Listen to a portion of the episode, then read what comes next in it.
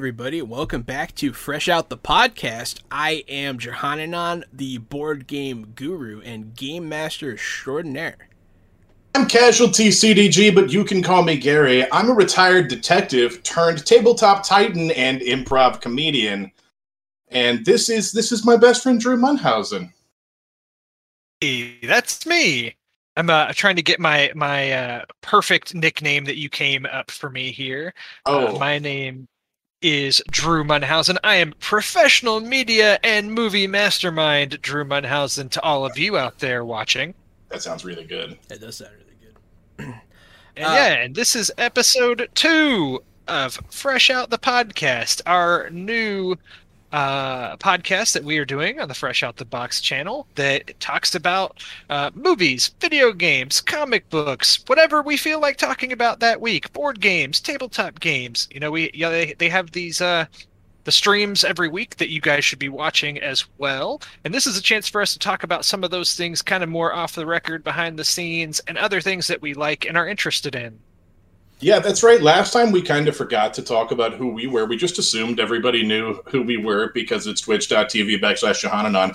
But maybe you haven't seen our other projects. Uh, every Wednesday, Thursday, and Friday, Jahan and I bring you tabletop role playing games, board games, unboxings, and whatever else comes along our way with indie games. Uh, Wednesdays, right now, we're playing Savage Worlds Deadlands. We're working with people at Pinnacle Entertainment. They have been great to us. We are also playing uh, The Expanse on Thursday nights by Green Ronin Publishing.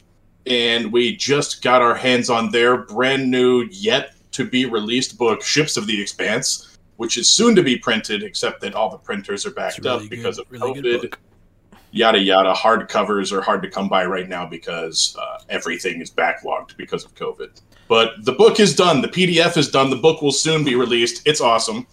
And then Friday nights is indie nights. So today, today is the tenth when you're hearing this, but you may be here live. So if you're here live on the 16th, we'll be playing an indie game at like 1 or 2 p.m. because the developer lives in the UK. Uh, the game is about space. It's a horror game. It's it's That a constant cool. reminder. Yeah, it is. The game is uh, the way the rules are written, the way the description is written is it's a constant reminder that when spacefaring becomes more profitable, that companies will skimp on the cost of ships, that they will skimp on the cost of life support, and that basically if Walmart is sending you up, they're not going to put you in a luxury yacht. They're going to put you in the thing that barely runs to go up there and do what you need to do and come back. So the game is a reminder of how close you are to death and how little these corporations care about the spacefaring humans. And we're supposed to be able to build characters and get going in 15 minutes and play this horror type of survival game. So this should be a lot of fun. Yeah, I'm excited for that one. Yeah, so that's like a good taste of the kind of stuff you can expect from our regular content. Uh, Mhm. And this If you're not here live on the 30th, we'll be playing a different indie game. Uh, tune in. That's Friday from 8 p.m. to 11 p.m. That one's called Neon Lords of the Wastelands. Very excited. Uh, but yeah, this is our time to talk about all the stuff we never get to talk about uh, on stream, and we get to kind of engage with fans. If you're watching live, you can talk to us and change the podcast for everyone listening. Uh, this is the last episode I talked about my Majora's Mask, and there it is. There it is. Yeah, I 3D printed that myself. Yeah, it's pretty cool. Uh, Nice. That is really cool. I just wanted to show it off. Uh, you can't see it on the radio, obviously, but yeah, uh, that was my Majora's Mask. And also, we were talking about indies, uh, indie creators, uh, that kind of thing. I feel like that's a pretty good segue uh, into. Let's see here. I got it. Uh, Ace Blade. Um, it is a comic book by uh, on Kickstarter now by an indie developer, and it looks really good. Uh, I I know a bit about it, and to me, it kind of looks like um, So yeah, there is a there is a trailer there is on Kickstarter. If you want to pull up the trailer, it's that's a thing. Can we do that? Is that a thing we can do? that is a thing I can do. That might be kind of cool. Although I typed in Kickstarter on Kickstarter, and so that's a weird thing to do. Yeah, that doesn't happen that way. I've seen uh, I've seen Tony play trailers and stuff on there before, so I think that's a thing that we can do. Oh yeah, I show can up. play right now. I'm gonna watch it. Oh, What's up, everybody? It's your boy Danny J. Quick, and I'm here to talk to you about the fifth installment of our superhero comic book series Ace Blade. The man and this himself. One is called Villain Season. Okay? I've been writing comic books for about 10 years now, and sometimes it can get a little bit frustrating. And that's where Ace Blade is right now. He's frustrated. He's been doing this for almost a year. Sometimes I think we just aren't where we're supposed to be in the self publishing journey. Sometimes, you know, we see things online that make us mad. Sometimes we have setbacks. That's where Ace Blade is right now. So at this point, he's been fighting crime in Vegas City for almost a year, and he doesn't feel like he's made the impact that he wants to at this point. Yes, he's done some good things. He can see where he's saved people and he's helped out in the city, but there's still so much to do, and he's just kind of worn down at this point. Ace Blade doesn't have any superpowers, so fighting people like Blackjack and Hammer Hands and Roulette and Gutshot over and over and over again is kind of wearing down on him.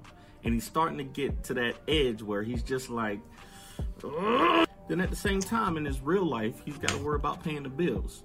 Um, crime fighting ain't cheap, and uh, as a business owner myself, I can relate to Ace Blade having to deal with uh, paying a bill and also wanting to do the things that he wants to do. So this book is a 36 page special edition, so it's a $10 book, but we also have four variant covers, and we might add a fifth a Man, the artwork. down the line. So we also cool. have hats, t-shirts. Yeah, I like that stylized, uh, uh, the dark shadows. book That uh, I don't know what it's called. I'm not an artist, but the kind Um, of sketched out of things for line. The gradient villains, shadows are cool like them. on the If you're a faces, of anyways. One of the villains, if you're a fan of Roulette or Blackjack or Hammerhand, All right. uh, you can get a sticker for those guys too. So again, thank you for watching. Uh, please share with your comic book loving friends, and I will see you next time. Uh, yeah, absolutely. Uh, so yeah, that was the man himself, uh, Mr. Quicks. Uh, I met him on TikTok.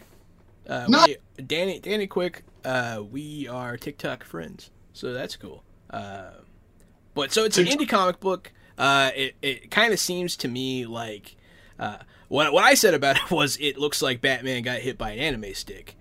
Uh, and I stand by that. I stand by that. Uh, it looks really cool. I love the art style. Uh, it's also uh, it's important uh, in this day and age to support black creators uh, and any developers in general. Uh, so I'm happy to use our platform to do so. Uh, very very happy to do that. Uh, Mr. Quicks was in the chat earlier uh, tonight, and uh, well, last episode, and he was talking with us about like his thoughts on Black Widow, that kind of thing. Uh, very nice guy. Uh, he's getting blown up right now by uh, the creator of Black Sands Publishing. Uh, if you don't know what that is, it is an app that is currently outdoing the Marvel and DC comic book apps. It's one of the the uh, biggest comic apps out there right now, and it is a black platform for black creators for black comics.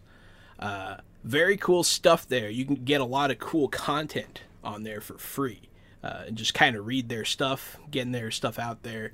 Uh, their flagship is Black Sands, which is uh, uh, black people in kind of like an Egyptian setting uh, with with crazy powers, and it's very cool. Uh, and Ace Blades definitely feels at home on in that in that vein. I know that they're friends as well. I decided I figured out what Ace Blade reminds me of. Do tell.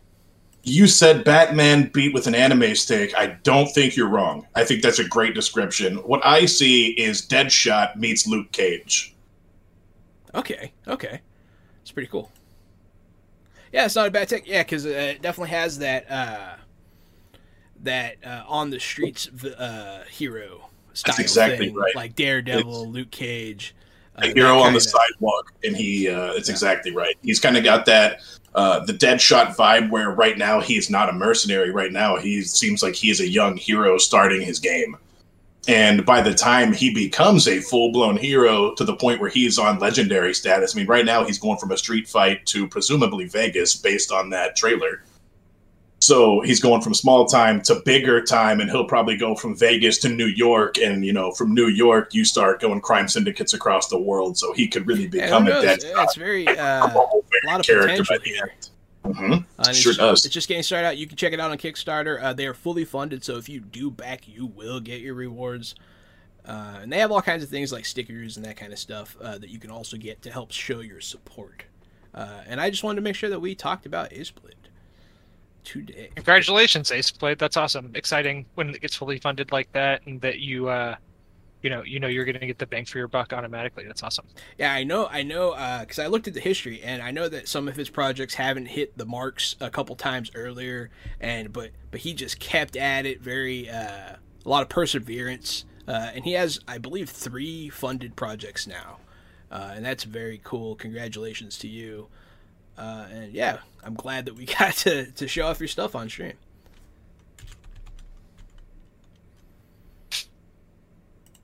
Uh, that can also bring us to uh, the next Kickstarter that I wanted to talk about. If you guys are cool with it. Yes, Go that's right. it. You've Uh, got Kickstarters. Yes. Let me so, let me click over to Kickstarter so I can follow along here. uh, so Volfyirion Guilds. Uh, I'm very excited for. 26 days to go on that one, uh, and it is an expansion for the game Volfyirion, which is a two-player game from an Italian company, uh, which is you know unique to say the least, and it's uh, based on Myth C, the Myth C series. and it's a really cool. It's it's uh, the original game is designed specifically for two players. It's a deck builder, uh, and where you're trying to destroy each other's cities, uh, and it's very fun. You can unleash the power of Volfyirion to destroy people's cities, uh, and I'm very excited for this expansion. It looks dope. Uh, and you can get the original game through this Kickstarter as well. So I do recommend anyone. This is this gets my personal recommendation uh, when it comes to board games and the like. This is on my list. What do you- Packaging looks super cool.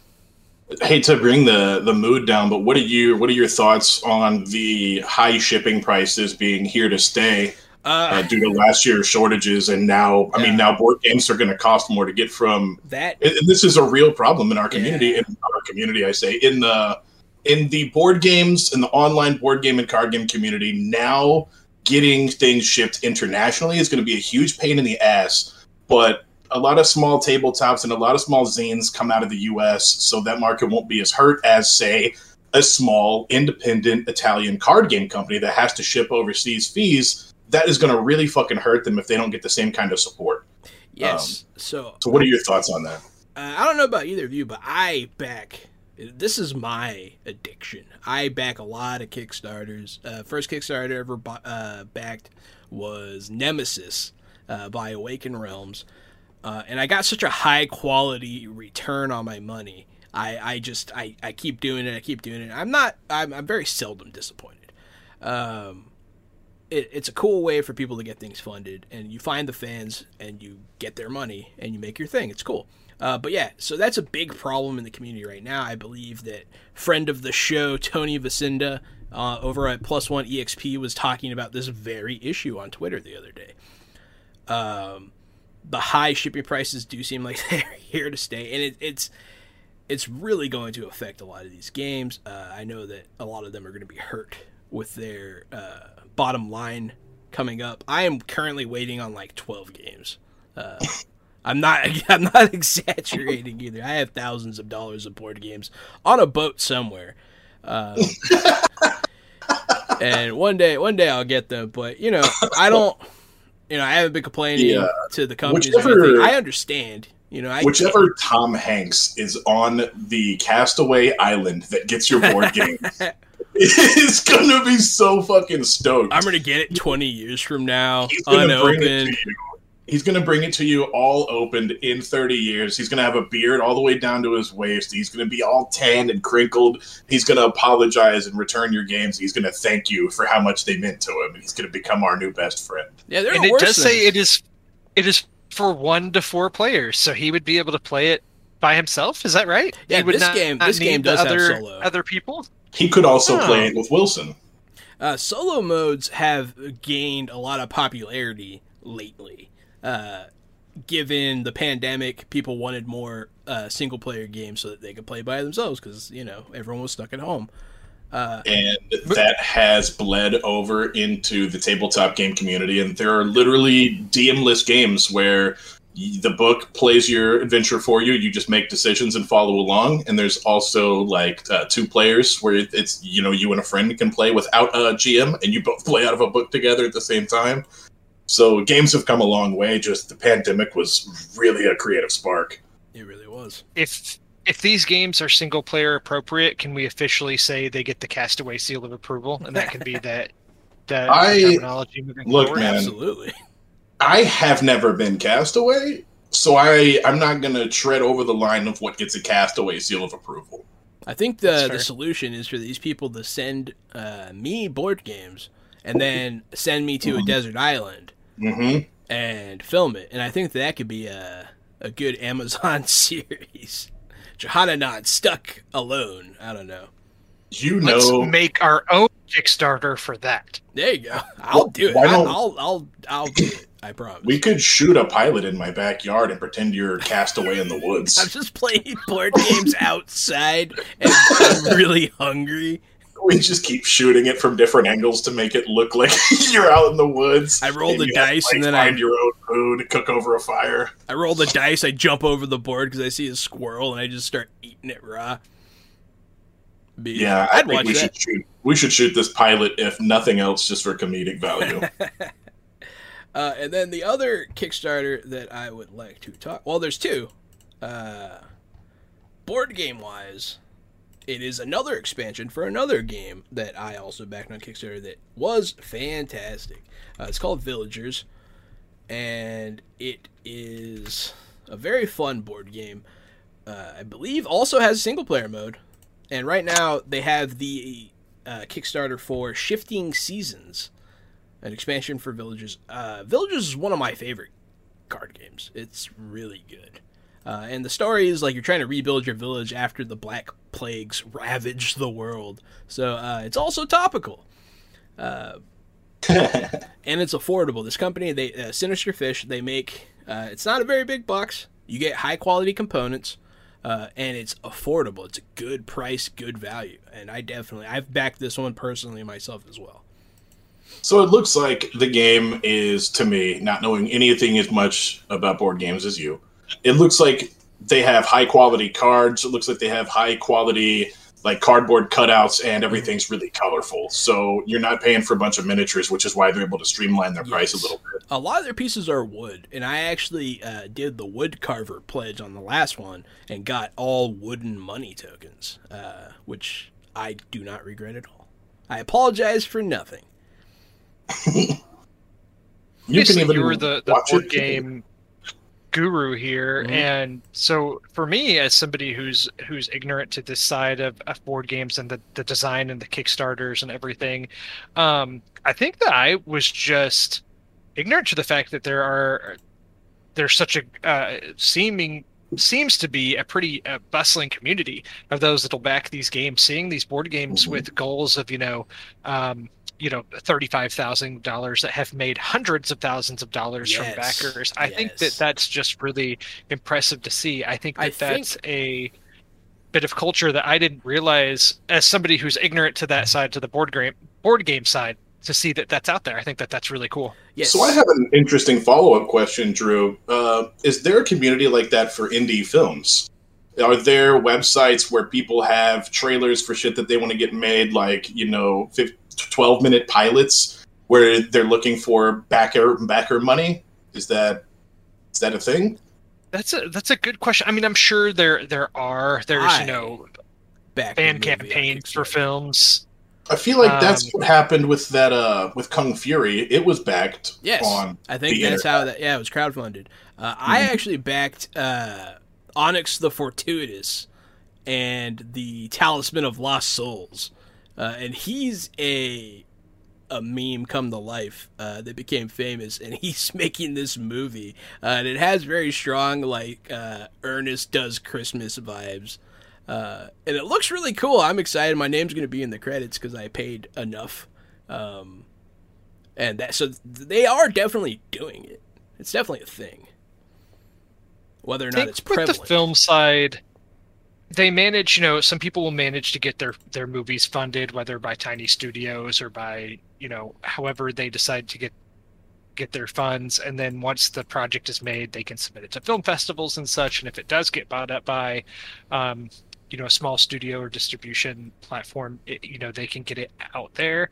The film community is just different. Um, they're very vocal. Um, film twitter is a horrible terrible place. Um, sometimes you get good ideas and everything but that's also where like you get the the Zack Snyder Snyder cut Justice League hive Oh, of people God. that are out there, you know, that are very outspoken about the things that they want. And then, you know, sometimes they are heard and they get what they want, which is pretty fascinating to see. Um, not to get into that too much with the Snyder cut of I, Justice I, League, I but do that- not want to talk about it. I I'm like so mad. I like when fans are heard and they get to see what they want to see. And honorable shout out to the Sonic movie that had the shitty looking Sonic, and then they took it back and redesigned it and re-released it, and it showed to be a huge fucking hit. Man, that movie was a huge hit with kids. It- uh, it was they're fine, gonna make a yeah. Sonic two. It wasn't for me. I wasn't the target demographic, and I thought it was a piece of crap. But it was for kids, and it was a fine kids movie. The original the original model looked like uh, the kid from Jumanji after he got turned into a half ape. That's Man, what it that looked first- like to me. That first Sonic looked bad, and looked bad. you know, and the studio. Listen, that's my whole point. Is this social media age? If you want the studio to hear you, uh, say something, tweet something. It'll take like thirty seconds of your time, and before you know it, you know, two hundred thousand people might have liked your tweet. That Sonic looks like shit, and they need to take it back to the drawing board uh, because that's that's what happened, man. Public opinion crapped all over that. Oh, that's cool. This Kickstarter has uh, board games in a minute doing a playthrough, uh, and she is also one of my mutuals on TikTok. That's funny. Other thing I'll say is, you know, I agree. Tweet out the things that you want. Tag those people. You know, if you're being kind and respectful and wanting the things that you want. I don't necessarily think you should just berate them for not making the thing that you want. But that being said, also, if there's something that you like, tweet at the person to just tell them that you liked their thing. It doesn't all have uh, to be Good thing negative. to do. yeah. I did that with uh, Stuber, and the, the the writer of Stuber and I are now friends on Twitter, and we have had many exchanges. In fact, I gave him some recipes to how to make my barbecue ribs during the uh, during the 2020 election. He was like, "I can't fucking focus. Somebody tell me some good news." And so I walked him through how to make barbecue ribs on Twitter. That's pretty funny. How have I not heard that story? That's a good incredible. story. yeah, man, it's uh, it's good news. The- So yeah, that guy and I are, I mean, mutual friends at best, right? I don't think like he would maybe, I don't think he'd hang out with me in real life, but I, you never know. You never know. hmm Uh, but Yeah, so tweet people. That's Drew to Drew's point. Tweet people. Tell them they did good work. I liked, I love Stuber. That's why I tweeted him. That's why I followed him. And uh, now we get along. We get along pretty decently.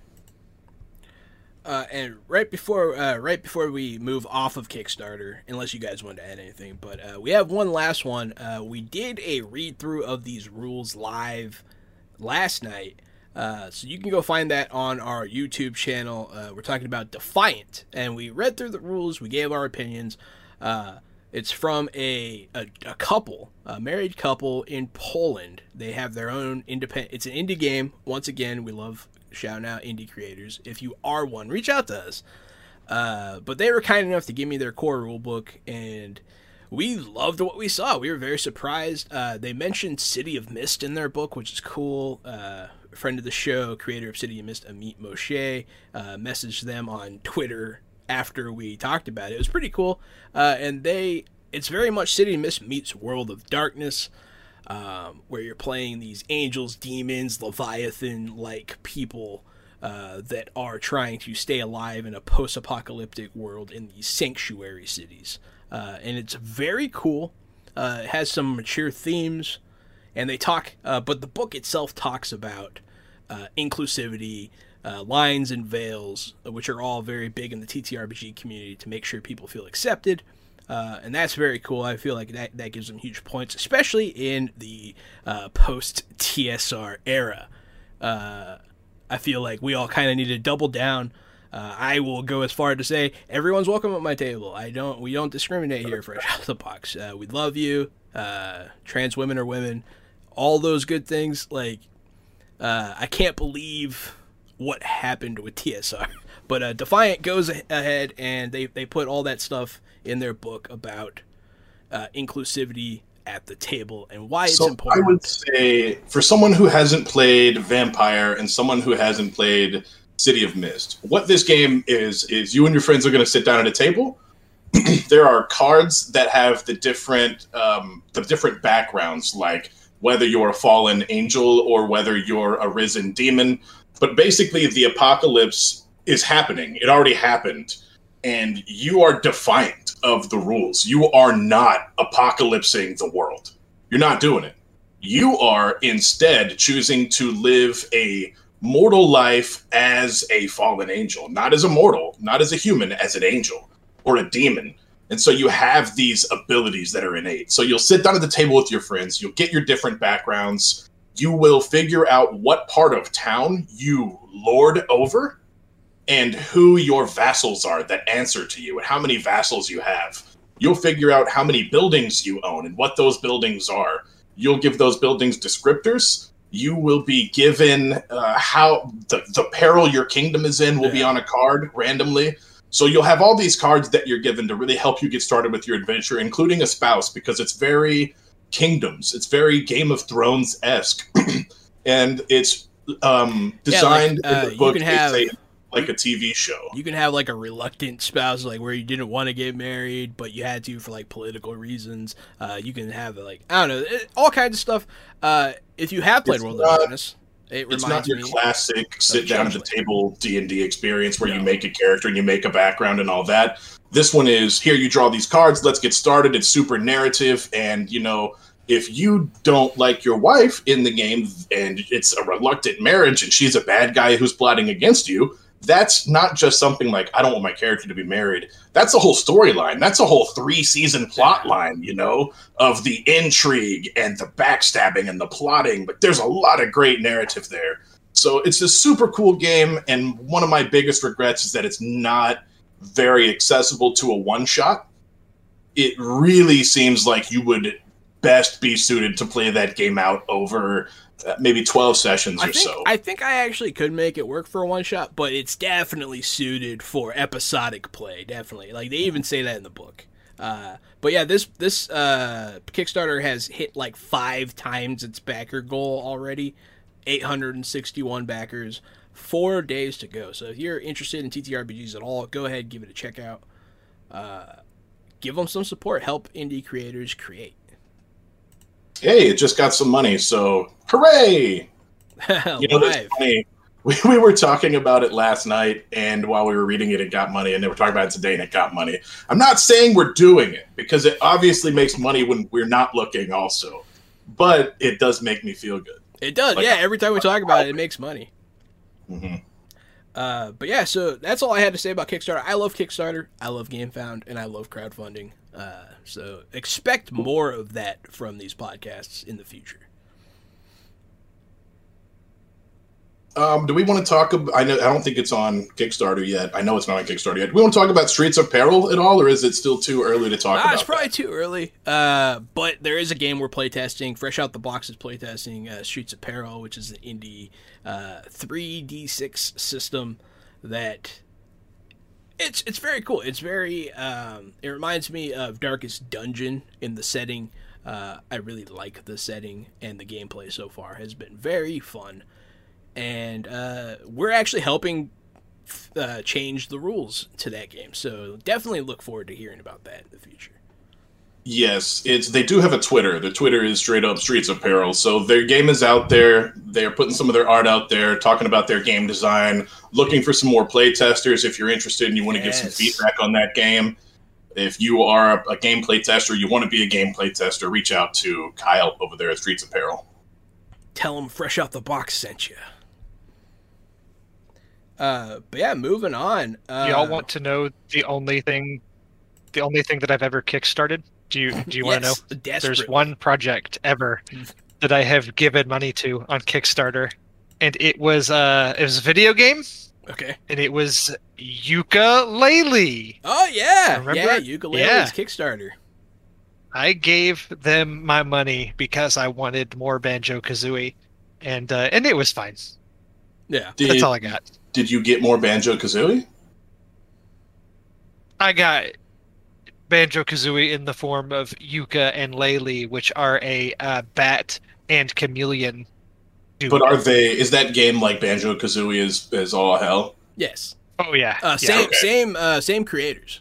I know it's the same team. I just I didn't I didn't know if they delivered on their promise to be uh, Banjo Kazooie. Because the way you said it was fine was like it was a let it's like it's a letdown.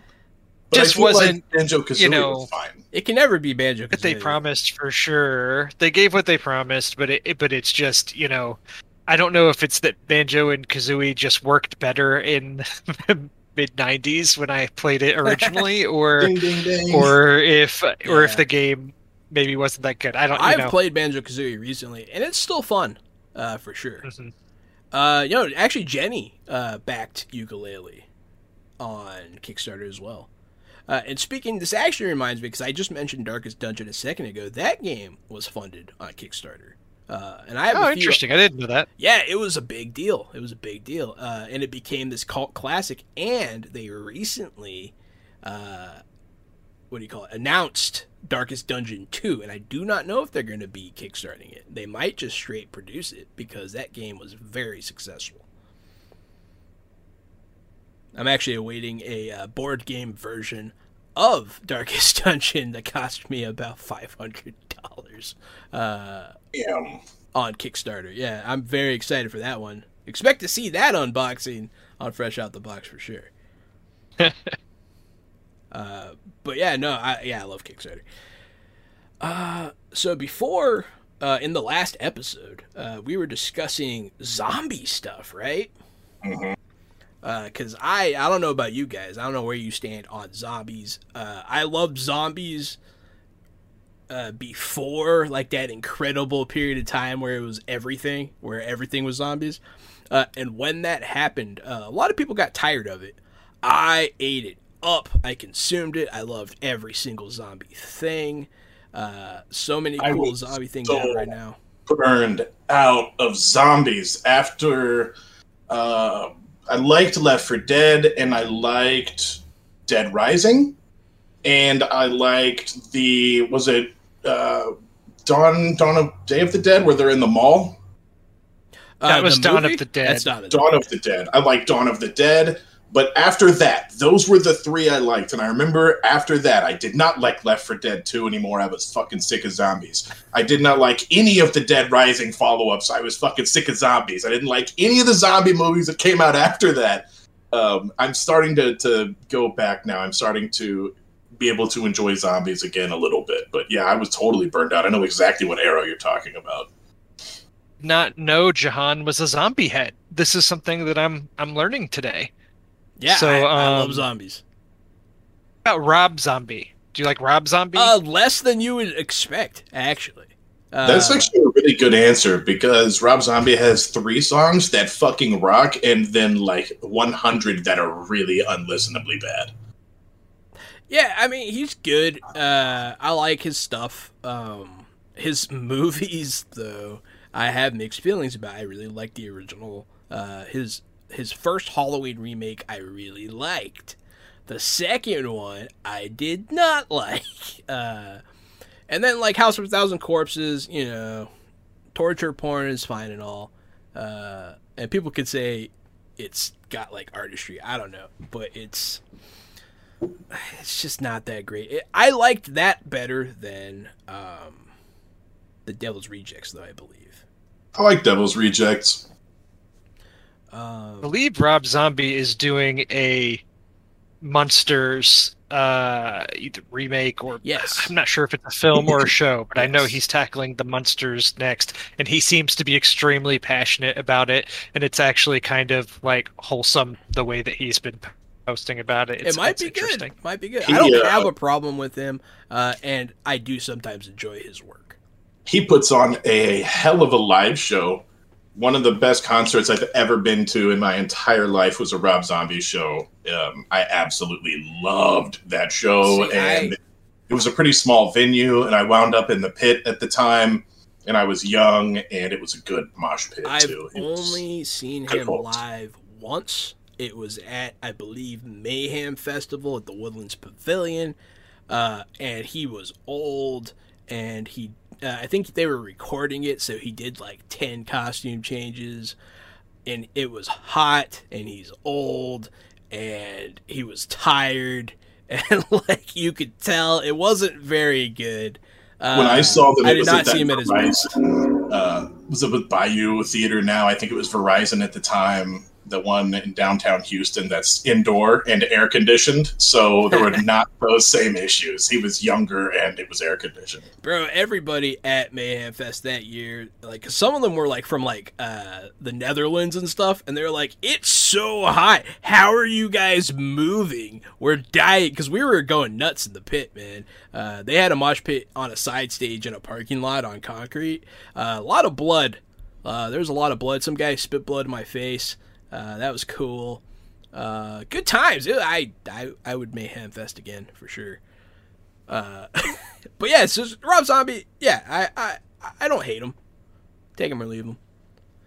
Sorry to uh, derail the conversation from just regular zombies and not the one who is zombie in name only. I actually I will watch Rob Zombie's new show, which I think was an important thing to come out of that. I think that's an important new relevant topic. So thank you for being able to figure that out for us. Um, the Munsters show, I'll um, it'll probably be comedic, right? It'll probably have some. It'll have to be. It can't just be a, a mur- another mor- murder porn, like you said. So let's. I, I look forward to it with that aesthetic, with what he's got. It could be a lot of fun.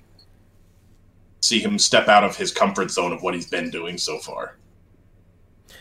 Uh, but yeah, uh, to answer what you're talking about earlier, yeah, I'm a, I'm a I'm a zombie head. I love zombies. I love everything zombie. Uh, and right now, relevantly, there are uh, right now Black Summer season two just came out on Netflix, and also they have a new uh, computer generated uh, Resident Evil on Netflix as well that looks very good, and I have not yet been able to watch. I just saw that today. Is it out? It's out. Yeah, it's out. Is it out now? Yeah, it released Oh. like a couple. Is it a ago. series or a movie? I think it's a series. Uh, Okay. Oh, I thought it was a movie. Don't quote Oh, me on that. Uh, you know, I have I have the internet, so let's find this out.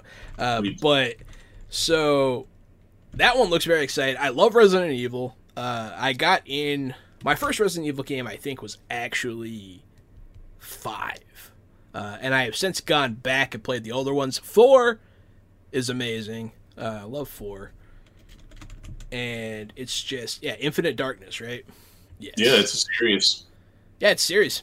Yeah, Resident Evil Infinite Darkness, uh, new series looks really good, uh, and it looks like what is that? Leon, Leon Kennedy. Uh, it looks it looks like fire.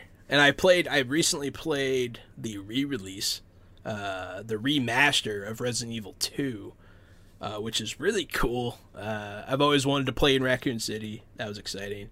I'm excited to watch this Netflix show, for sure. I actually had been catching on some video game backlog during the pandemic, and I did tackle the Resident Evil 2 remake, and it was very good.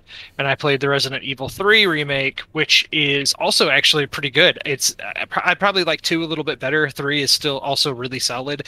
And then I did play uh, Resident Evil Village, the eighth entry that No just way. came out. Cool. It was uh, good. back in- yeah, I I really enjoyed it. I hear it, good um, things. it had some of the spookies in it, and sometimes I get spooked by the spookies, but um, but it was very fun. Uh, yeah, so much of uh, what is it, Rule Thirty Two, coming out of that one uh, with the the giant, the giant hot lady. Uh, just every Yes, every cosplayer, and yeah, and their whole family dressing up like her. Uh, pretty cool, actually. It looks good, but um, Yep. Yeah, no, that game looks tight. I haven't played it yet.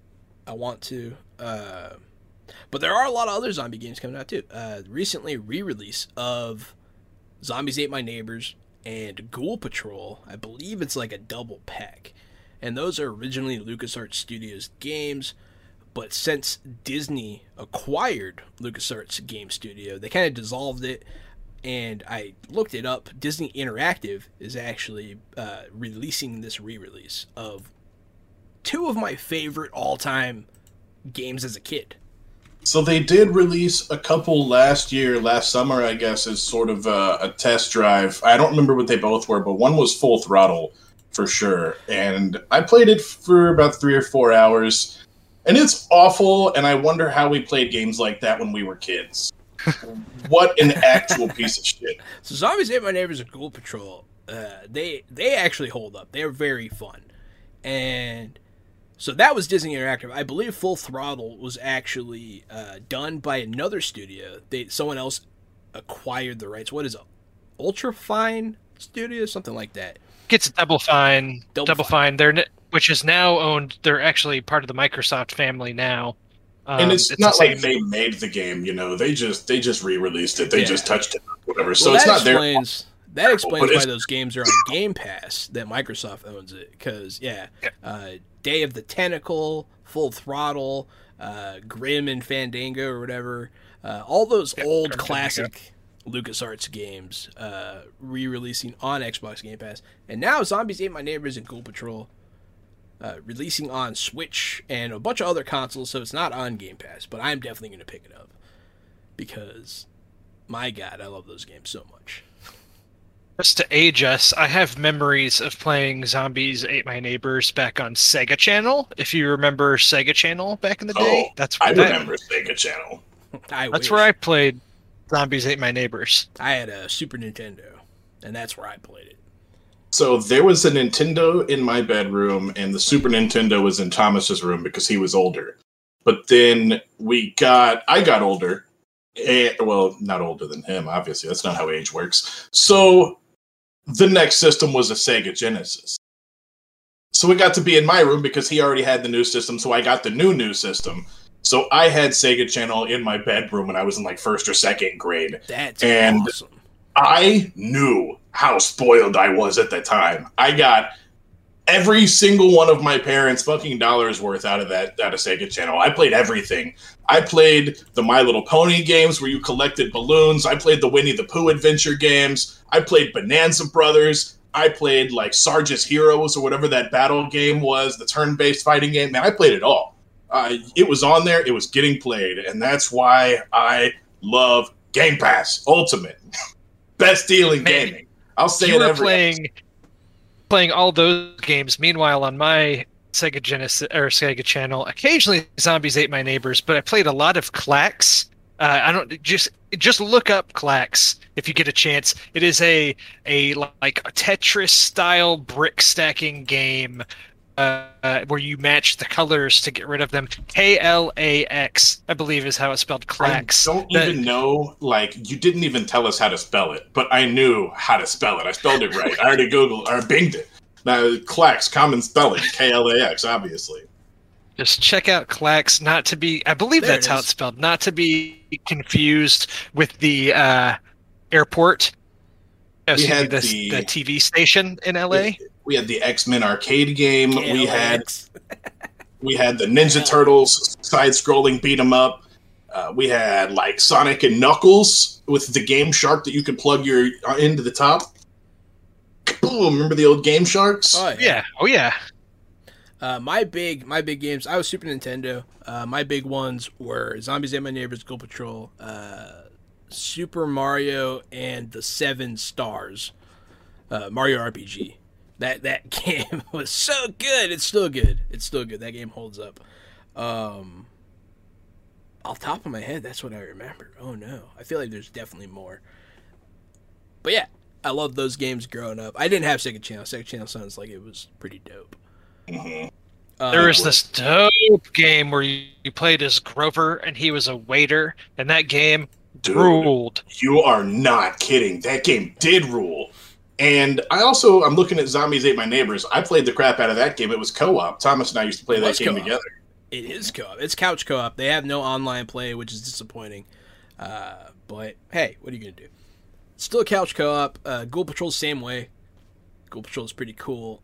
I just I, I love those games. You get to fight all kinds of monsters, not just zombies. Uh, everything and anything. Animated dolls, werewolves. You get to become werewolves. One of the first like major bosses is like a giant three story like baby, which is pretty fun. Uh, I don't know. I love when you get to the aliens part. Actually. Um, and that's so those those are coming out. When are those coming out? Are they already out? They're out. Those are out. Okay. Uh, and I was then, gonna say. Go ahead. So real quick, while we're still on Game Pass and zombies, uh, Back 4 Blood, Right. uh, the spiritual successor to Left 4 Dead. I am so excited. Four player co op, zombie shoot 'em up, everything I've ever wanted. Uh, I'm so excited, and that's going to be day one Game Pass. And they pushed Looks it back and pushed it back. I think it was supposed to come out in March, and then it was supposed to come out in maybe June, and now it's been pushed back for an October release. Uh, you'll get no complaints out of me. Whenever a studio wants to push their game back to put some polish on it, no problem. Yeah, don't and release. especially when you're releasing Back 4 Blood for free day one on Game Pass, and it's an October release just in time for Halloween. Uh, couldn't be any better, man. I got no complaints. I think that's going to be great timing, and I'll totally be vibing and in the mood to play it at the time. Exactly. I'm so excited. Uh, so excited. Before that, though, actually, there's another game, a three-player squad shooter called Aliens Fire Team that's coming out. Uh, that was a surprise. I did not know that was coming out, and that's coming out before Back 4 Blood, and I'll probably be buying that game. I didn't watch the trailer for it, but I assume it's got some kind of Deep Rock Galactic type of vibe. Uh, maybe I don't. I, it seems like it has more of a horror, like. Uh, Well, yeah, for sure. Yeah. But uh, I mean, you're running around, pouring down, just tearing down squads of xenomorphs, or are you running away the whole time? I think you're It's- tearing down squads of xenomorphs. Yeah, that's what I'm thinking too. That's that sounds exciting to me. Um, It's that's one I haven't been following too closely. I feel like the Alien games, like specifically the the movie spin-off Alien games, have been very hit and miss. Uh, I believe it was Alien Isolation was the one that came out a few years ago that actually was was kind of good, We were hiding from the alien. I hear good things. although it was that. way too long. It was way too long of a game, but I feel like some of the other like first person shooter they've just been pretty hit and miss. So I'll be interested to see if this one um, is a change of pace and, and what the qualities. I'll be checking out for reviews on that one. I don't know if I'm gonna. Uh, yeah, Yeah. two things about that. Uh, first off, Alien Isolation also free on Game Pass, uh, and then Fire Team actually looks like they're going to be getting things back on track. It looks like it's going to be good. I'm worried that Fire Team is going to be like Second Extinction. And if that's the case, it's not going to be worth a full price game. Fair enough. And Yeah, but Second Extinction is a preview, though. It is, but I reserve my judgment until it comes out because that's what I expect it to be the most like is Second Extinction. Okay, yeah, I'd be upset if that were the case. Yes, same. I think it's a really cool premise, and I'm excited. We'll keep our eyes on it, um, but I'm not sure if that's a day one must pick up for me until I until I know that it's not going to be a letdown. I will probably grab that one for sure. Actually, Well, I'll let you. I will. I'll wait a few days and let you tell me if it's terrible yeah, or I'll be not. the guinea pig. Speaking of games coming out that are the Orcs Must Die three. Oh my It's god! It's already out on Stadia. It's been out for Stadia for almost a year, but Stadia is nothing and nobody has it. So it comes to Steam at the end of the month and also Xbox and I think PlayStation. It's cross-play from Xbox to PC. Um, but probably only if you pick it up in the Microsoft store because that's how usually that stuff works. Usually, if you buy it in Steam or in the Epic store, you can't cross-play with Xbox people. You have to buy it through the Microsoft store on your computer. It sort of works in an Xbox emulator type of way, from what I understand. Yeah, so Orcs Must Die. I'm a huge fan since the first game. Uh, I think we're picking it up for PC. Is my point. Yeah, probably for PC. I'm definitely very excited for it. Uh, it looks like it. I mean, it's definitely co-op. I don't think it's going to have three-player co-op. It'd be really cool if it did. Um, but oh my god, all the different traps and stuff they're releasing, all the things they're announcing. I still play Orcs Must Die 2 to this day. Uh, I haven't played any of the Orcs Must Die, and it's only because I never had a decent computer. But I really like the concept. Drew, do you know what how Orcs Must Die plays? You know what the game is like at all? Don't. I was watching the trailer in the window here a little bit, but no, It's, I'm not uh, familiar. So they it's co-op, and I think it used to be three or two, or you can play by yourself. So but the- it's like a big fucking. It's a tower defense game where it's a grid, and you can build traps on the grid and towers and walls, and you play as heroes that have abilities. And so you build, you set up your traps, and orcs attack, and then you get money and you level up and you make more traps and yada yada go go. But turn that up times ten, crank it all the way up. Uh, third person action puzzle tower defense skill based Yeah. hero it just seems like such a great time and it's again it's not one of those games that comes out at $60 i think it's a $30 game Yeah, I think it's thirty dollar game. Uh, yeah, so the first one single player, second one co op, third one's definitely at least co op. Um, and yeah, it is a third person action game and where you can lay traps. Actually, when Fortnite was first released, it was actually this style of game. It was a build a base, build traps, um, defend against zombies game back in the day before the uh, the battle royale mode came out. And so this game, I mean, I've been so excited for this game for years. It is one of my favorite franchises. And you just get you can put traps down, watch orcs die. They're trying to escape into the the mortal realm, uh, so you have to protect your rifts. Uh, and if so many get out, you lose, kind of thing. And yeah, fun co-op action, just great game all around. That sounds super fun. i'm thinking if i pick it up through the microsoft store i'll be able to play it on my xbox and my computer and be able to cross play with anybody who gets it so that's probably my my bet When and when does that come out again? i think it's the 20 somethingth of this month End of the right month, at the yeah. right, right at the end of the month which I think it comes out maybe the 22nd, and then the Ascent comes out the 28th. The Ascent, I think we talked about during the first episode of this podcast. It's a it's a Game Pass game. It's a cyberpunk game. It's a shooter game. It's an RPG. We we're interested. It's flagged. We've got it pre-installed. We're probably going to play it together. Yeah, I'm very excited. Very, very, very, very, very excited. Oh my god. So excited. So, um, talking about favorite games, if y'all don't mind, I'm gonna switch gears here because I actually, um, if y'all remember, back in mid-May, they released the Mass Effect Legendary Edition, which came with all three version, all three of the original Mass Effect games, not uh, the newest Mass Effect Andromeda. Um, but I had only played the first Mass Effect back when it first came out. I think back in 2007 is when it came out. I think I was. I remember being in my dorm room in college playing that game. So to to us there, and then uh, the second one came out, and I played it. I think a couple times. I played the third one when it released, but I only played it that that one time. So I was eager to jump back into the legendary edition. Knowing myself i didn't know if i was going to play through all three games. I figured like i'd play the first one and maybe some of the second and then lose interest. But i uh, to my own surprise actually ended up playing through and beating all three mass effect games here in about the past uh, month and a half. And uh, boy those games are are are super fun and still hold up. Um, it, they really do play out like a film trilogy. The first one does such an amazing job of setting up all of the lore and some great characters and this cool world. And I think it's the most interesting from a story standpoint. The second one kind of beefs up the action.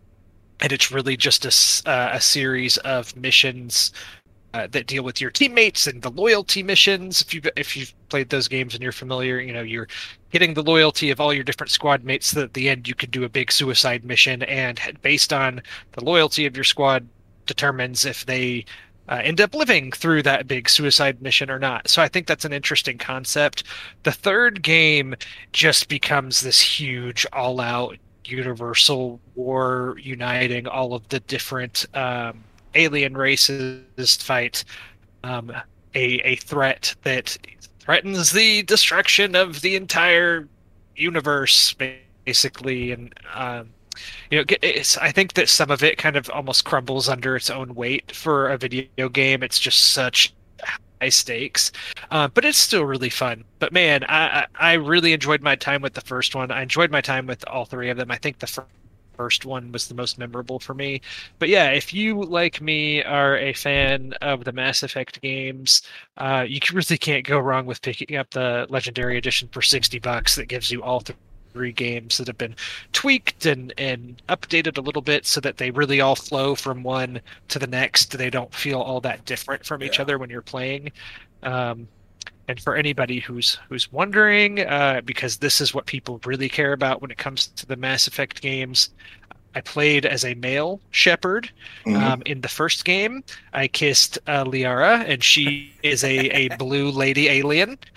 And She's then in the second game, Sorry. yeah, yep. In the sec, in the second game, I uh, decided to go. You know, I turned my bad boy self on, and I and I kissed Jack, who's the biotic bad girl with tattoos all over. Yes, she is. Um, That's the one. I, I know who she is.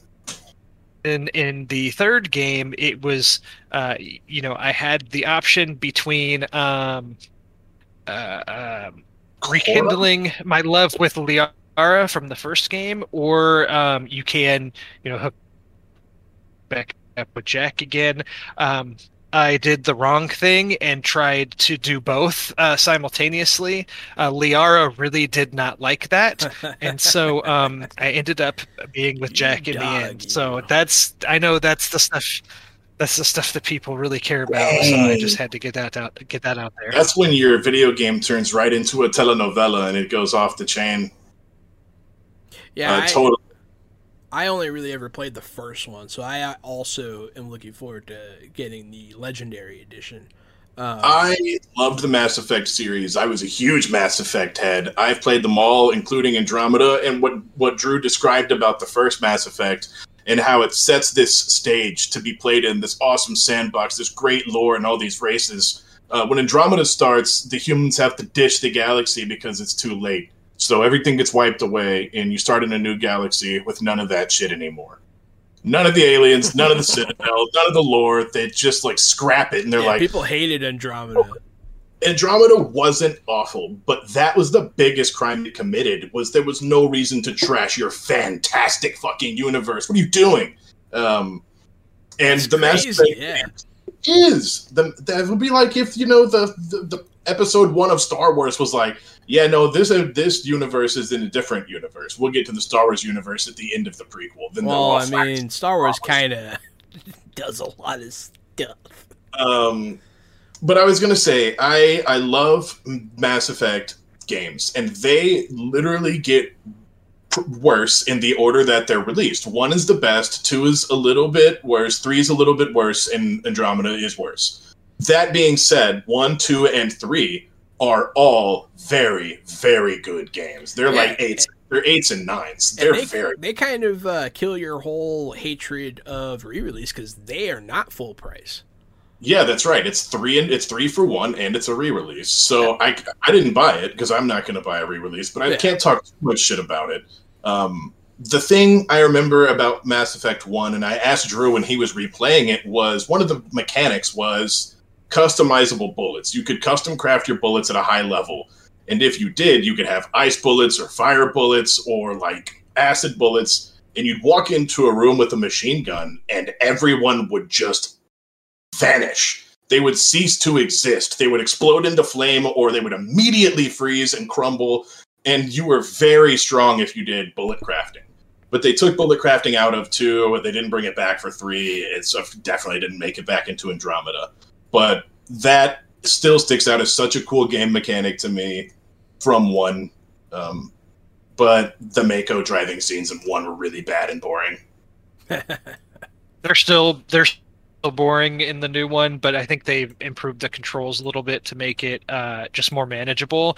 And then from the bullet crafting stamp, I don't believe you can craft bullets in it, but but you do pick up mods for your weapons, and you know depending on the weapon, you get a certain amount of mod slots, so you can change it to have you know.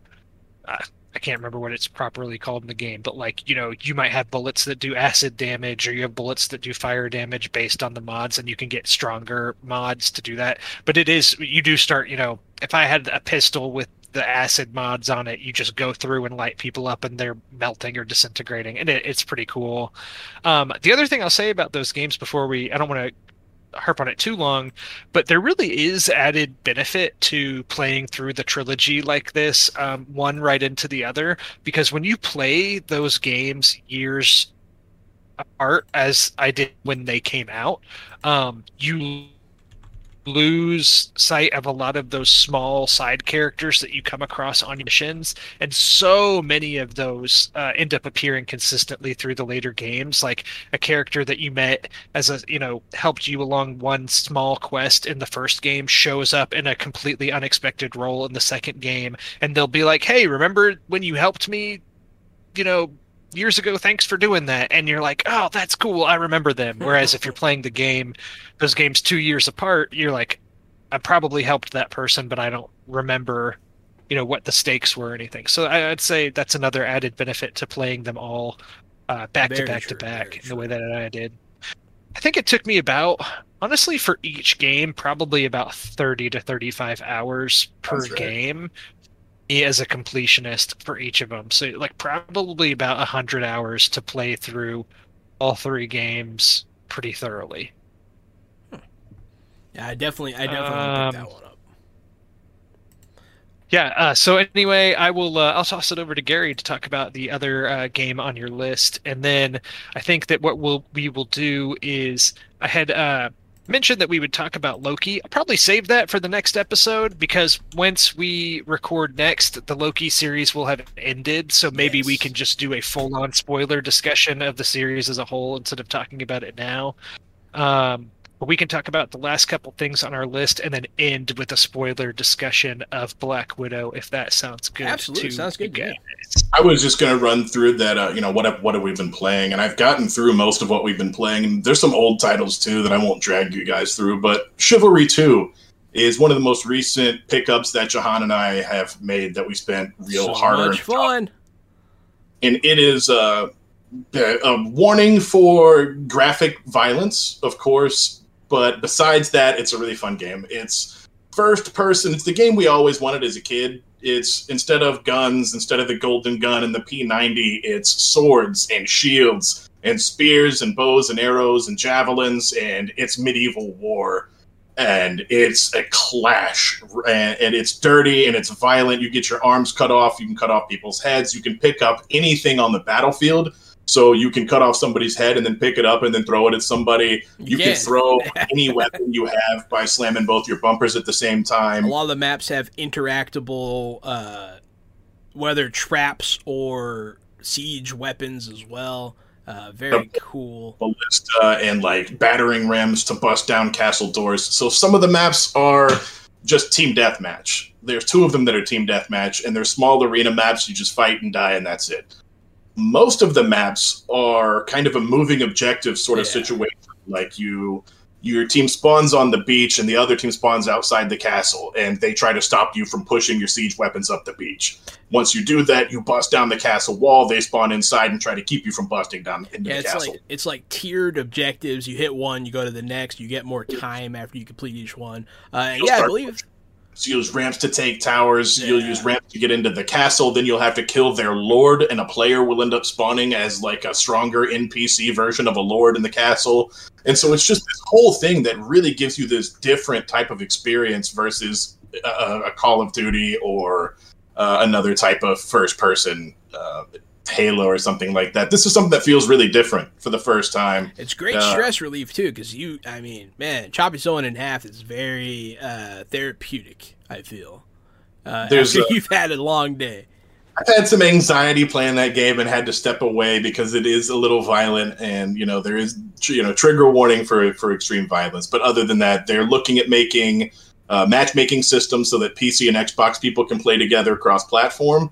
Right now, there is cross-platform play, but not cross-party play. So they're going to add server functionality for Xbox users so we can find what server our PC friends are in and play together.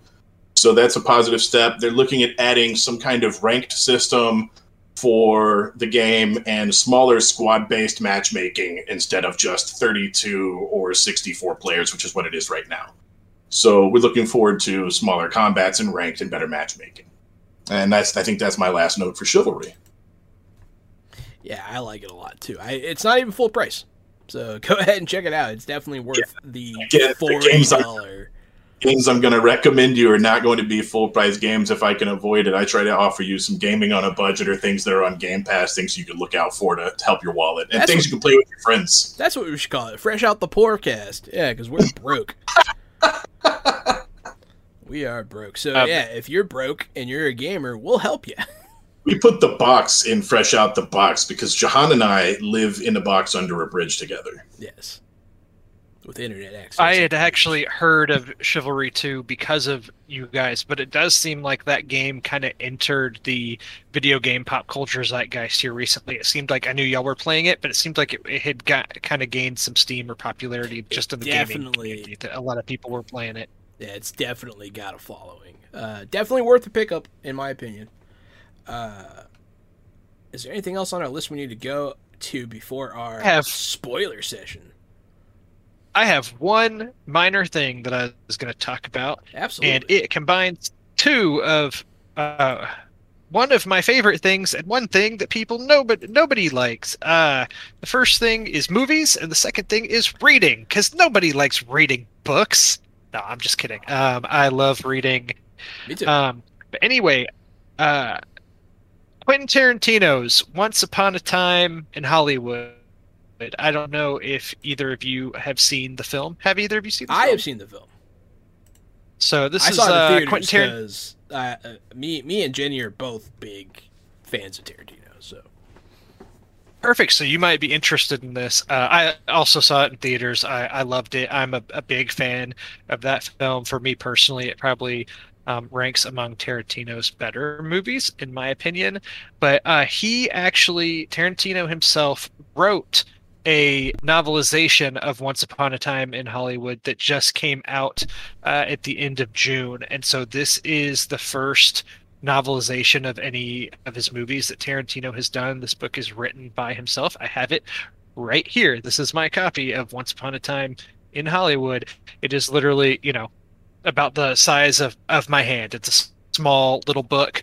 Um, I'm listening to some interviews with with Tarantino here recently. Which, by the way, Quentin, if you're listening to this, feel free to to message us. You know, uh, hit me up on Twitter. I'm I'm happy to sit down and talk to you about your book. Um, so anyway, um, no, it's he's just a fascinating guy to listen to talk to about movies and such. But he said that um, when he was growing up as a kid, you know, in the 70s, you went into a drugstore and near the counter on a rack, you would either have some comic books or you'd have film novelization. So that's what was at the front, you know, cheap paperback, small books um, of whatever movie is playing in theaters. A lot of time, those movies were actually written, or excuse me, those novels were actually written by the screenwriter of the movies, or you know, that that was a common thing back then.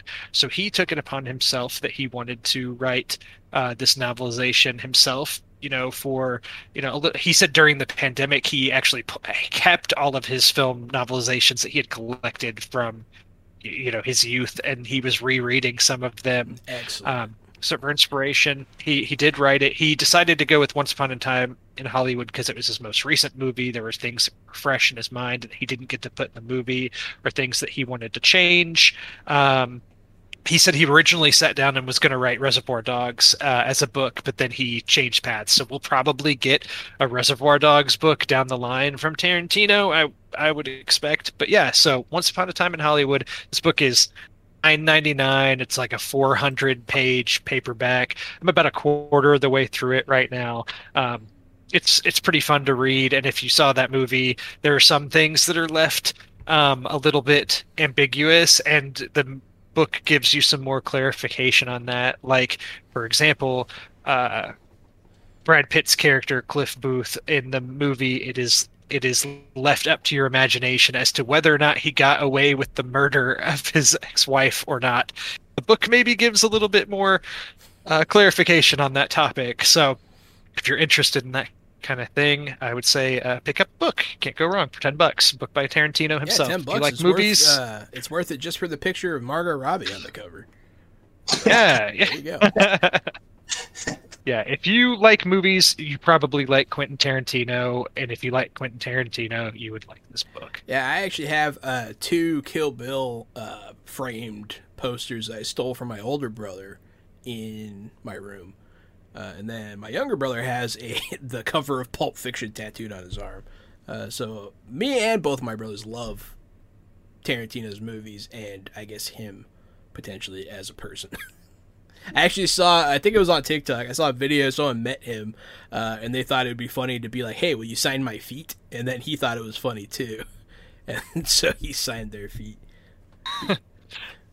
Uh, which I thought was hilarious. He's, he seemed like a good sport. He seems like a nice guy. I don't know. I would love to meet Quentin Tarantino. Uh, but yeah, so speaking of movies, spoiler alert, everybody. We're going to be talking about Black Widow. Yeah, I'd say this will probably this will be the last topic of today's show. We'll probably spend about the next ten minutes talking about uh, some Black Widow spoilers. So if you haven't seen the movie yet, feel free to uh, pause, go see the movie, come back, play, and, and listen to the rest of us, or just listen to the audio podcast um, when that's up, and hopefully you can catch uh, some of our spoiler thoughts on What it. if Now, you want to listen to the spoilers first and then watch the movie? Then keep listening. You're more than welcome to do that. Just What don't tweet don't- at us and complain about spoiling it if you actively, you know, took it upon yourself to listen to the spoilers. What if you don't particularly care one way or the other, and you're going to hear the spoilers anyways? then you might be a Gary. Okay, all right. I like this. Uh, but yeah, so I love. Okay. Uh, I actually really like the movie. I like we gave movie. everybody enough time to leave. That's all I was trying to do. Absolutely, yeah. Yeah, Everyone had that's enough time. Uh, but yeah, last episode we talked about we both more or less liked the movie. I liked it a lot, uh, and we both agree Mhm. that if it had come out when it belongs in the timeline, it would have been really good. Um, and I just we got to Yeah. find out more about her backstory. It's about time, you know. Uh, they've really been doing her dirty by not giving her spotlight like she deserves. Uh, more, you know, let's focus on the female characters. Let's give them real stories. They're not just, you know, plot devices. think going into the movie, you, uh, I knew just as a as a fan who, you know, kind of follows along. Obviously, uh, Black Widow died in Avengers Endgame. Yeah. This movie kind of goes back in time, but I'm sitting there thinking, okay, Florence Pugh playing, uh, I believe it's Yelena or y- Yelena. I don't, I can't remember the pronunciation Yolanda, of Yolanda, something like that. Yeah, Y- Yeah, I think it's it's spelled Y E L E N A, so Yelena or, or Yelena. Um, Florence Pugh plays her sister in it, um, and in my mind, I'm thinking this is gonna somehow pass the torch um, from Scarlett Johansson to Florence Pugh, and Florence Pugh's basically kind of gonna be the new Black Widow moving forward in in the MCU. me too. That's Um, what I thought too. Yeah, and I think that it kind of does that. I think I, we we know for sure that that Florence Pugh, uh, there's going to be an upcoming Hawkeye series that will be on Disney Plus. Um, I know that Florence Pugh is confirmed to be in it in some capacity. Makes This- a lot of sense. the in stinger the in stinger for black widow uh, does shed some light. So uh so anyway we'll talk well i guess we'll talk about the in stinger first because i think it's the biggest spoiler thing. Um so anyway uh for those who saw the movie uh, what you know is the the end credits tease is um Florence Pugh's character looking at the grave of Natasha Romanoff, uh, uh, you know, and uh, I guess paying tribute to to her fallen sister, and uh, then standing beside her is uh, Julia Louis Dreyfus, who appeared in the Falcon and the Winter Soldier series. Uh, her character Valentina, um, who has been sending Yelena on on missions of of some sort, and the next mission is her to kill the murderer of her sister, the Black Widow, and shows her a picture of Hawkeye, Clint Barton himself. So implying that um, Pugh's character will be hunting down Hawkeye and trying to kill him, which does set up perfectly for the Disney Plus show. Um, we I'm know excited. that Julia, yeah, yeah, it was, it was. I was pretty. I was not expecting any kind of big reveal like that, so it was pretty exciting. You know, we saw her character in um, Falcon and the Winter Soldier as she was kind of recruiting the U.S. agent to be kind of one of her her guys that she's she's sending out on missions, and it looks like she's got her hands on on Florence Pugh's character now. I can we can only assume that she's going to turn to the good side and not kill Hawkeye, but it's going to be interesting to see how that how that goes. Definitely, definitely interesting Um, to see. Uh, yeah, it's going to be cool she's obviously going to be working with um, Agent America as well, uh, the Captain America from Winter Soldier that preceded um, the Falcon, and because he's also working with Julia Louis Louis Dreyfus's character, who I believe is I believe her character's name is.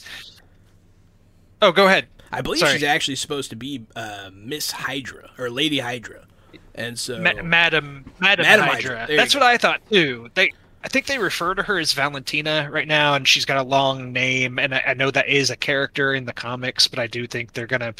It might be a, Madam Hydra reveal in the future. I think everybody's still kind of questioning what that's going to be. yeah, Uh, one thing I did re- research this because I was interested to see that this stinger was the planned in stinger end credit stinger for this movie.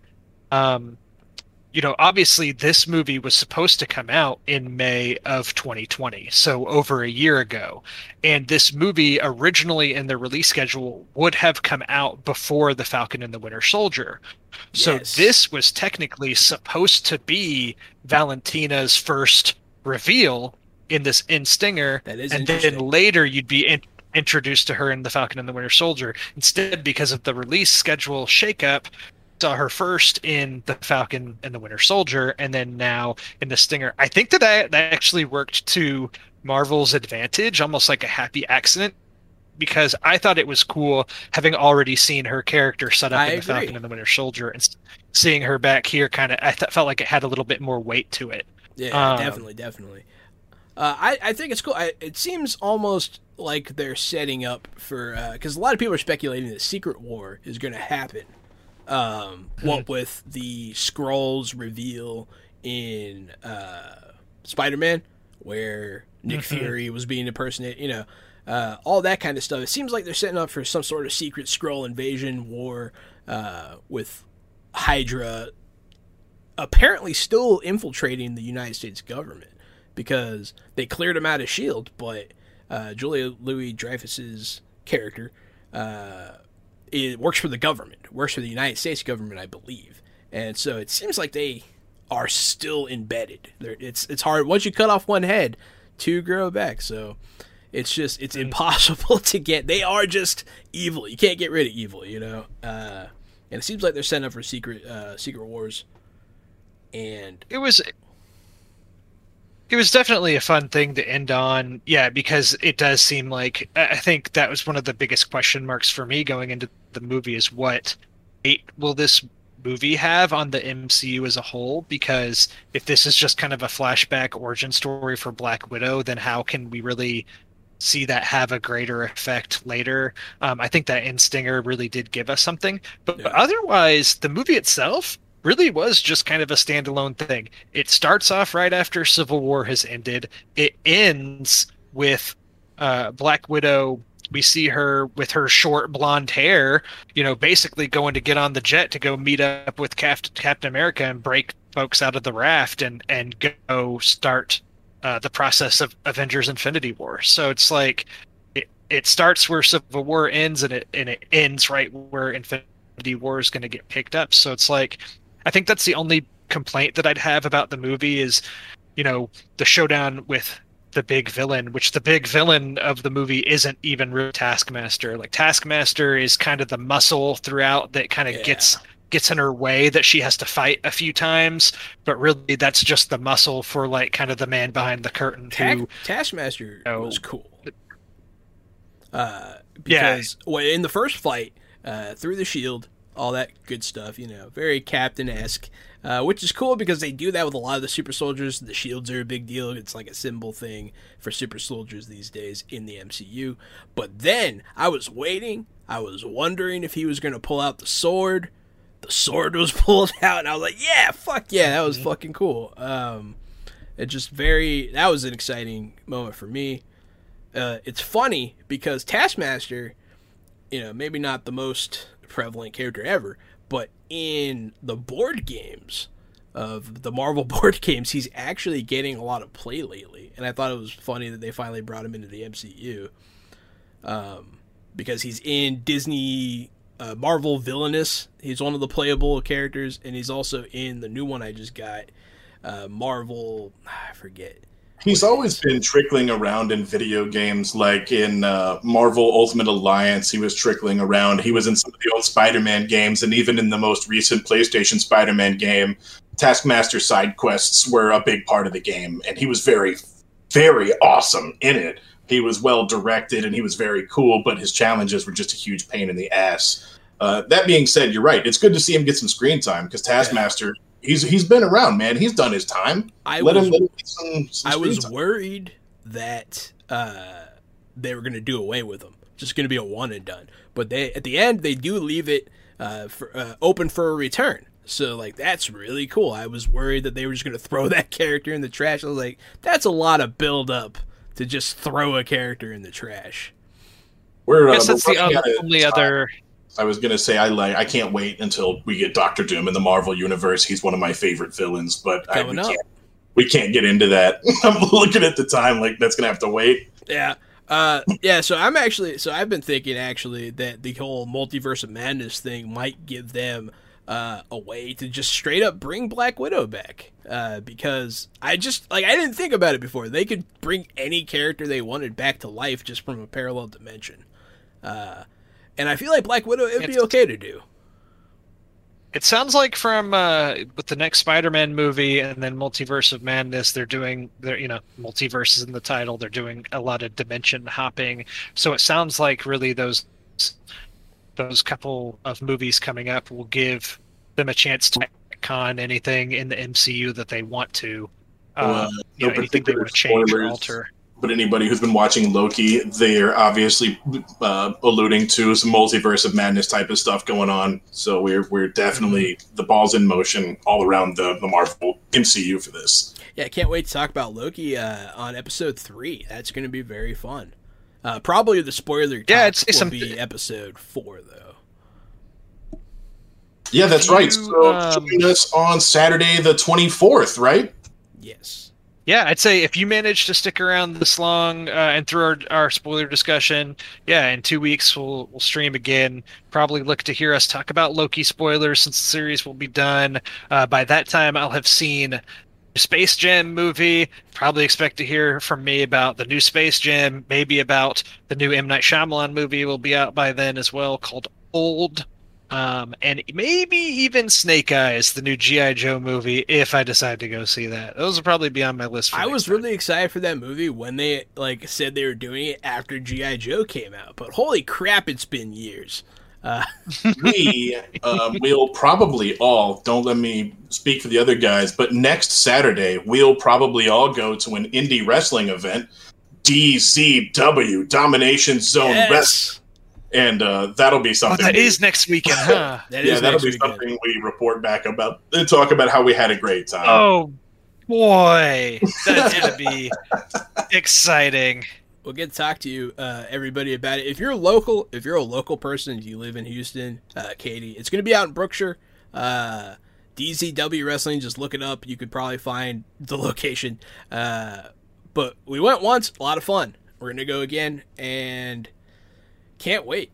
Uh, but yeah, so do you guys have any closing remarks? Mm-mm. This has been fun. I look forward to doing more episodes with y'all here in the near future. Uh, absolutely. So um, we this is fresh out the podcast. Uh, we're going to be streaming live every. Uh, we're going to do two episodes every other week on. Uh, we're trying to do Saturdays, and we're going to be releasing the audio split up into two episodes every single week. Uh, that's probably going to be coming to Spotify, I would imagine. Uh, we're going to work on that. That's We're what I'm gonna try for. and we're gonna yeah we're gonna get that guys to you you guys can find the links and all that later down the line uh, thank you so much for watching uh, tune in to fresh out the podcast for all your nerd culture news uh, toys games movies comics anything and everything that is uh, nerd and fandom and cinema we will be talking about with each other here on fresh out the podcast and then check out me and gary on our regular fresh out the box ttrpg games talks uh, wednesday thursday friday So now we're streaming like four times a week, and we love every minute of it. So thank you so much for supporting us. Thank you for being here, and we will see you guys next uh, next time.